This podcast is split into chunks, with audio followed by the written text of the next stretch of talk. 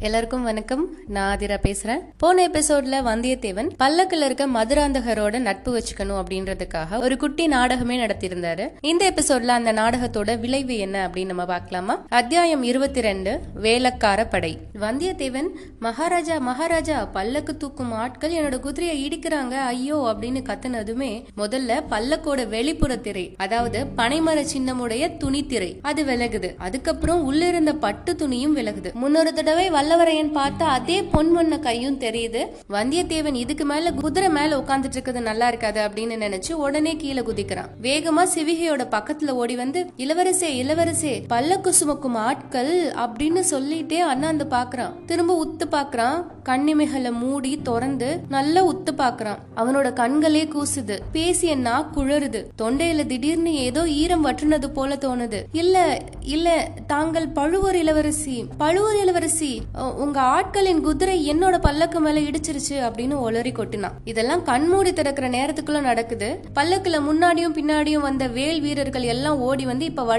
என சூழ்ந்து நின்னுக்கிட்டாங்க. அப்படி அவங்க வந்துட்டாங்க அப்படின்றது வல்லவர் எனக்கு தெரியுது. இயல்பாகவே அவனோட கை உறைவாள்கிட்ட போகுது. ஆனா அவனோட கண்கள் மட்டும் பல்லக்கோட பட்டு திரைக்குள்ள தெரிஞ்ச அழகே உருவான சந்திரனோட பிம்பம் போன்ற முகத்தின் மேலிருந்து அவனால எடுக்கவே முடியல. ஆமா வல்லவரையன் எதிர்பார்த்ததுக்கு மாறா இப்ப பல்லக்குல அவன் பார்த்தது நிஜமான பெண்ணோட வடிவம் தான் பெண்ணுன்னு சொன்னாலும் எப்படிப்பட்ட பெண்? பாக்குறவங்களெல்லாம் பைத்தியம் பிடிக்க வைக்கக்கூடிய இத்தகைய பெண் அழகு இந்த உலகத்துல இருக்கக்கூடுமா அப்படின்னு வந்தியத்தேவன் இது வரைக்கும் நினைச்சதே இல்ல. நல்ல வேளையா அதே நிமிஷத்துல வந்தியத்தேவனோட மூளை நரம்பு ஒண்ணு அசைஞ்சது. அதிசயமான ஒரு எண்ணம் அவனோட உள்ளத்துல உதயமாகுது. அதை பயன்படுத்திக்கலாம் அப்படின்னு அவன் தீர்மானிக்கிறான். ஒரு பெருமுயற்சி செஞ்சு தொண்டையை கணச்சுக்கிட்டே கஷ்டப்பட்டு அவனோட நாக்குக்கு சக்தியை வர வச்சு மன்னிக்கணும் நீங்க பழுவூர் இளையராணி தானே? உங்களை பார்க்கறதுக்காக தான் இவ்வளவு தூரம் வந்தேன் அப்படின்னு சொல்றான். பழுவூர் இளையராணியோட பால் வடியும் முகத்துல இளநகை ஒண்ணு வருது. அவ்வளவு நேரம் குவிந்திருந்த தாமரை மொட்டு கொஞ்சமா விரிந்து உள்ள பதித்திருந்த வெண்முத்து வரிசை லேசா புலப்பட்டது. அந்த புன்முறுவலோட காந்தி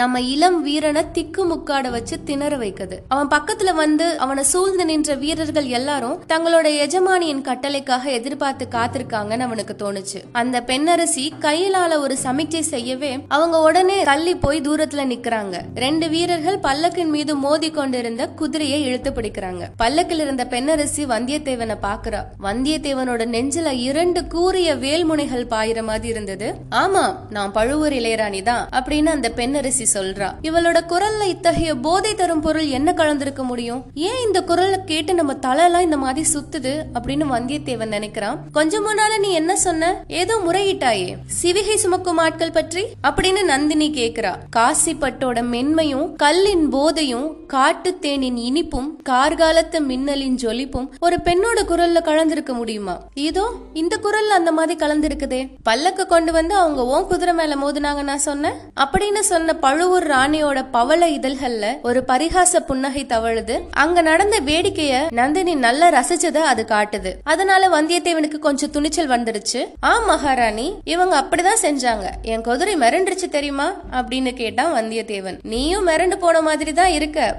துர்கையம்மன் கோயில் பூசாரிட்ட போய் வேப்பில அடிக்க சொல்லு பயம் தெளிஞ்சிடும் அப்படின்னு பரிகாசம் செய்யறா நந்தினி. அதுக்குள்ள வந்தியத்தேவனோட பயம் முழுவதும் தெளிஞ்சிருச்சு அவனுக்கு சிரிப்பு கூட வருது. ஆனா பழுவூர் ராணியோட முகபாவம் இப்ப மாறுது. அந்த குறுநகை மாறி கோப கனலா மாறுது. வேடிக்கையெல்லாம் அப்புறம் இருக்கட்டும் உண்மைய சொல்லு. எதுக்காக பல்லக்கு மேல குதிரையை வந்து மோதி நிறுத்தின? அப்படின்னு நந்தினி கேக்குறா. இதுக்கு தக்க மறுமொழி சொல்லிதான் ஆகணும். சொல்லாம இருக்க முடியுமா? நல்ல வேளையா ஏற்கனவே அந்த மறுமொழி வந்தியத்தேவனோட உள்ளத்துல உதயமாகி இருந்துச்சு. கொஞ்சம் தனிவான குரல்ல வேற யாரும் கேட்க கூடாது அந்தரங்கம் பேசும் குரல்ல தேவி நந்தினி தேவி ஆழ்வார்க்கடியான் அவன்தான் திருமலையப்பன். உங்களை சந்திக்கும்படி சொன்னா அதுக்காக தான் இந்த சூழ்ச்சி செஞ்சேன் மன்னிக்கணும் அப்படின்னு சொல்றான் வந்தியத்தேவன். இந்த மாதிரி சொல்லிக்கிட்டே பழுவூர் ராணியோட முகத்தை வந்தியத்தேவன் கூர்ந்து கவனிக்கிறான். தன்னோட மறுமொழியினால என்ன பயன் விளைய போகுதோ அப்படின்னு ஆவலா பாத்துட்டு இருக்கான். கனி இருக்கிற மரத்தில் மேல கல் எறிவது போலதான் இந்த காரியம். கனி விழுமா காய் விழுமா எரிந்த கல் திரும்பி விழுமா? அல்லது எதிர்பாராத இடி ஏதாவது விழுமா? அப்படின்னு வந்தியத்தேவன் பார்த்துட்டு இருக்கான். பழுவூர் ராணியோட கரிய புருவங்கள் கொஞ்சம் மேலே போகுது.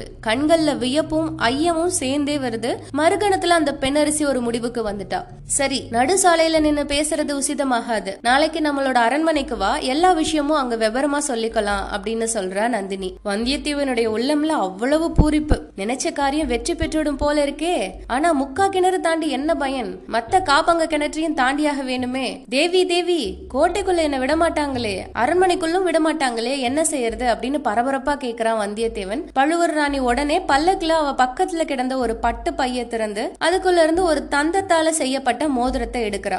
இத காட்டுனா கோட்டைக்குள்ளும் விடுவாங்க நம்ம அரண்மனைக்குள்ளும் விடுவாங்க அப்படின்னு சொல்லிக்கிட்டே கொடுக்கறா. வந்தியத்தேவன் அதை ஆவலோட வாங்கி பாக்குறான். பனை லட்சணை பொறித்த அந்த தந்த மோதிரத்தை பார்த்தான் மறுபடியும் நிமிர்ந்து ராணிக்கு வந்தனம் சொல்லலாம் அப்படின்னு நினைக்கும் போது பல்லக்கோட திரைகள் மூடிட்டு இருந்துச்சு. ஆஹா. பூரண சந்திரனை ராகு கவ்வும் போது கொஞ்சம் கொஞ்சமா தான் கவ்வுது ஆனா இந்த பல்லக்கோட திரைகள் அந்த பேசும் நிலா மதியத்தை ஒரு நொடியில கபழீகரம் செஞ்சிருச்சே. இப்படி நினைச்சிட்டே வந்தியத்தேவன் பார்த்துட்டே நிக்கிறான். இனியாவது என்ன பின்தொடர்ந்து வராத அபாயம் நேரும். மெதுவா நின்னு வா அப்படின்னு அந்த திரைக்குள்ள இருந்த பட்டு போன்ற குரல் கேக்குது. அதுக்கப்புறம் பல்லக்கு நகருது. வீரர்கள் முன் போலவே அதுக்கு முன்னாடியும் பின்னாடியும் போறாங்க. வந்தியத்தேவன் குதிரையோட தலை கயிற்ற பிடிச்சிட்டு சாலையோரமா ஒதுங்கி நிக்கிறான். பழுவூர் ஆட்கள்ல வந்தியத்தேவனை அணுகி பேசினவன் ரெண்டு மூணு தடவை அவனை திரும்பி திரும்பி பாக்குறான் அது அவனோட கண்கள் கவனிச்சு உள்மனத்துக்கு செய்தி அனுப்பிட்டு இருந்துச்சு ஆமா அவனோட வெளிமனம் பல்லக்கில் இருந்த பழுவூர் ராணியின் மோகன வடிவத்தையே சுத்தி சுத்தி வந்துட்டு இருந்துச்சு இவ்வளவு நேரம் கண்டது கேட்டதெல்லாம் உண்மைதானா? இல்ல ஒரு மாய மனோகர கனவா? இப்படியும் ஒரு அழகி ஒரு சௌந்தர்ய வடிவம் இந்த பூவுலகில இருக்க முடியுமா என்ன? அரம்பை ஊர்வசி மேனகை அப்படிலாம் தேவமாதர்கள் இருப்பதா புராணங்கள்ல சொல்றது உண்டு. அவங்களோட அழகு முற்றும் துறந்த முனிவர்களோட தவத்தை கூட பங்கம் செய்ததா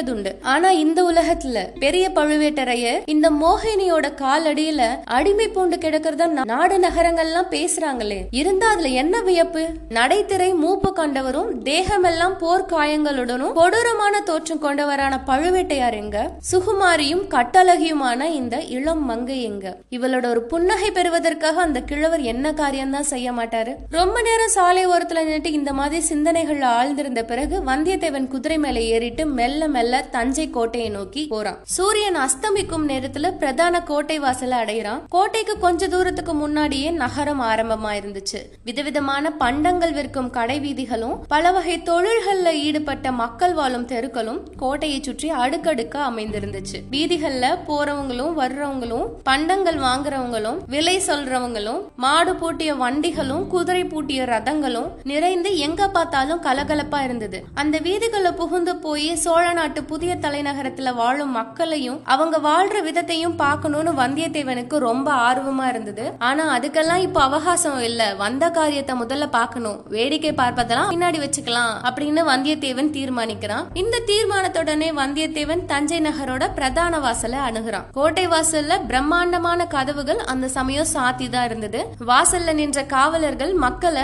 வீதி ஓரங்கள்ல ஒதுங்கி நிக்க சொல்லி சொல்லிட்டு இருந்தாங்க. மக்களும் ஒதுங்கி நின்னுட்டு இருந்தாங்க. ஆமா எல்லாரும் அவங்கவுங்க வேலைகளை பார்த்துட்டு போறதுக்கு பதிலா ஏதோ ஊர்வலம் அல்லது பவனி பார்ப்பதற்காக காத்திருக்கவங்கள போல நின்னுட்டு இருந்தாங்க. ஆண்கள் பெண்கள் குழந்தைகள் வயோதிகர் எல்லாருமே ஆவலோட நின்னுட்டு இருந்தாங்க. கோட்டை வாசலுக்கு முன்னாடி சிறிது தூரம் வரை வெறுமையாவே இருந்துச்சு. வாசல் பக்கத்துல காவலர்கள் மட்டும்தான் நின்னுட்டு இருந்தாங்க. விஷயம் என்னன்னு தெரிஞ்சுக்கொள்ள வந்தியத்தேவனுக்கு ஆவல் அதிகமா இருந்தது. எல்லாரும் ஒதுங்கி நிற்கும் போது தான் மட்டும் கோட்டை வாசல் காப்பாளர்கிட்ட போய் சண்டை போடுறதெல்லாம் அவனுக்கு இஷ்டம் இல்ல. ஏதாவது வீண் வாதமும் சண்டையும் அதனால வரலாம். இப்ப நமக்கு காரியம்தான் முக்கியமே தவிர வீரியம் பெறுது கிடையாது. வீண் சண்டைகள் இறங்குறதுக்கு இது தருணம் இல்ல அப்படின்னு வந்தியத்தேவன் நினைக்கிறான். அதனால வந்தியத்தேவன் கோட்டை வாசல கவனிக்க கூடிய இடத்துல வீதி ஓரத்துல ஒதுங்கி நிக்கிறான். பக்கத்துல மலர்களோட மனம் கம்முன்னு வீசுது. திரும்பி பாக்குறான். ஒரு வாலிபன் சிவ சின்னங்கள்னு சொல்லக்கூடிய திருநீரு ருத்ராட்சம் இதெல்லாம் தரிச்சிட்டு ரெண்டு கைகள்லயும் ரெண்டு பூ கூடைகளோட நிக்கிறத பார்த்தான். தம்பி எல்லாரும் எதுக்காக வீதி ஓரம் ஒதுங்கி நின்னுட்டு இருக்காங்க? ஏதாவது ஊர்வலம் கீர்வலம் வரப்போகுதா? அப்படின்னு கேக்குறான் வந்தியத்தேவன்.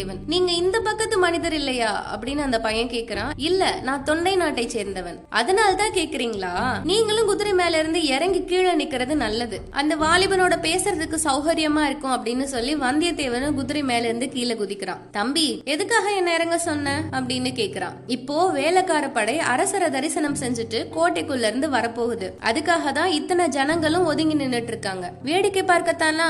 ஆமா. நான் குதிரை மேல உட்காந்துட்டு பார்த்தா என்ன? பாக்கலாம் ஆனா வேலைக்கார படை வீரர்கள் உங்களை பார்த்துட்டாங்கன்னா ஆபத்து. என்ன ஆபத்து? குதிரையை கொண்டு போயிடுவாங்களா? குதிரையை மட்டும் கொண்டு போக மாட்டாங்க. ஆள்களையே கொண்டு போயிடுவாங்க. பொல்லாதவங்க. குதிரையும் ஆளையும் கொண்டு போனா சும்மா விட்டுருவாங்களா? விடாம என்ன செய்யறது? வேலைக்கார படையார் வச்சதுதான் இந்த நகர்ல சட்டம். அவங்கள கேள்வி கேட்கறதுக்கு யாருமே கிடையாது. பழுவேட்டையார்கள் கூட வேலைக்கார படை விஷயத்துல தலையிடுறது கிடையாது. அதே சமயத்துல கோட்டைக்கு உட்புறத்துல பெரிய ஆர்ப்பாட்டங்களும் ஆரவாரங்களும் கேக்குது. நகரா முழங்கும் சத்தமும் பறைகள் கொட்டும் சத்தமும் கொம்புகள் ஊதும் சத்தம். இது எல்லாத்தையும் விட பல நூறு மனிதர்கள் குரல்ல இருந்து எழுந்த வாழ் தொழிகள் கலந்து எதிரொலி கேக்குது. வேலைக்கார வீரர் படைகளை பத்தி வந்தியத்தேவனுக்கு நல்லா தெரியும். பழந்தமிழ் நாட்டுல முக்கியமா சோழ நாட்டுல இது முக்கிய ஸ்தாபனமா இருந்தது. வேலைக்காரர் அப்படின்றவங்க அப்போ ஆட்சி புரிந்த மன்னர்களுக்கு மெய்காப்பாளர்களா இருந்தாங்க. ஆனா மற்ற சாதாரண மெய்காப்பாளர்களுக்கு இவங்களுக்கும் ஒரு வித்தியாசம் இருக்கு. இவங்க தங்கள் உயிரை கொடுத்தாத அரசரோட உயிரை காப்போம் அப்படின்னு சபதம் எடுத்தவங்க. தங்களோட அஜாக்கிரதையினாலேயோ தங்களை மீறியோ அரசர் உயிருக்கு அபாயம் வந்துருச்சுன்னா துர்கை சந்நிதியில தங்களோட தலைய தங்கள் கையிலாலேயே வெட்டிட்டு பலியாவதா சபதம் எடுத்துக்கிட்டவங்க. இந்த மாதிரி கொடூர சபதம் எடுத்துக்கிட்ட வீரர்களுக்கு மற்றவங்களுக்கு இல்லாத சில சலுகைகள் இருக்கிறது இயல்பு தானே. கோட்டை வாசல் கதவுகள் ரெண்டும் படார் படார்னு திறக்குது. முதல்ல ரெண்டு குதிரை வீரர்கள் வராங்க. அவங்க தங்களோட வலக்கையில உயரமா பறந்த ஒரு கொடியை பிடிச்சிருந்தாங்க. அந்த கொடியோட தோற்றம் பார்க்க விசித்திரமா இருந்தது. சிவப்பு நிறமான அந்த கொடியோட மேல புலியும் புலிக்கு அடியில கிரீடமும் வரைஞ்சிருந்தாங்க. கிரீடத்துக்கு அடியில ஒரு பலிபீடமும் கழுத்து அறுபட்ட ஒரு தலையும் ஒரு பெரிய பலி கத்தியும் காட்சி தந்தது. கொடிய பார்க்க ரொம்ப பயங்கரமாவே இருந்துச்சு. கொடி தாங்கிய குதிரை வீரர்களுக்கு பின்னாடி ஒரு பெரிய ரிஷபம் ரெண்டு பேரிகைகளை சுமந்துட்டு வந்தது.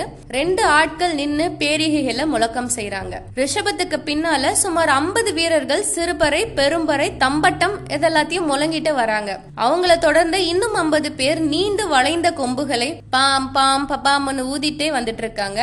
அவங்களுக்கு பின்னால வந்த வீரர்கள் ஆயிரம் பேர் இருக்கலாம். அவங்க பெரும்பாலானவங்க பின்வரும் வாழ்த்தொலிகளை சொல்லிட்டே வந்தாங்க. அவங்க குரல் இடிமுழக குரல் மாதிரி இருந்தது.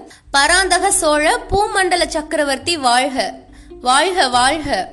சுந்தர சோழ மன்னர் வாழ்க வாழ்க வாழ்க. கோழிவேந்தர் வாழ்க வாழ்க வாழ்க. தஞ்சையர்கோன் வாழ்க வாழ்க வாழ்க. வீரபாண்டியனை சுரமிறக்கிய பெருமாள் வாழ்க மதுரையும் ஈழமும் தொன்னை மண்டலமும் கொண்ட கோராஜகேசரி வாழ்க வாழ்க வாழ்க. கரிகாலா வல்லவன் திருக்குலம் நீடூடி வாழ்க வாழ்க வாழ்க. துர்க்கை மாகாளி பராத்பரி பராசக்தி வெல்க. வீர புலிகொடி பாரெல்லாம் பறந்து வெல்க வெல்க வெல்க. வெற்றிவேல் வீரவேல். இந்த மாதிரி நூற்றுக்கணக்கான வலுவுள்ள குரல்கள்ல இருந்து எழுந்த கோஷங்கள் கேட்கிறவங்க எல்லாம் மெய்சிலிருக்க வைக்குது. கோட்டை வாசல் வழியாக அந்த வீரர்கள்லாம் வெளியேறும் போது வீதி ஓரங்கள் இருந்த மக்களும் அந்த கோஷத்துல கலந்துக்கிட்டாங்க. இந்த மாதிரி வேளக்கார படை வீரர்கள் தஞ்சை கோட்டை வாசல் வழியா வெளிவர தொடங்கி வீதி வழியா போய் தூரத்துல மறையிற வரைக்கும் ஒரே அல்லோகலமா இருந்தது. இத்தோட இந்த அத்தியாயம் முடியுது. வந்தியத்தேவன் வேலைக்கார படை கிளம்புறதும் கோட்டைக்குள்ள போனானா இல்ல என்ன செஞ்சான் அப்படின்றத அடுத்த அத்தியாயங்கள்ல பார்க்கலாம். அது வரைக்கும் bye bye from Athira. Your reading mind voice stay tuned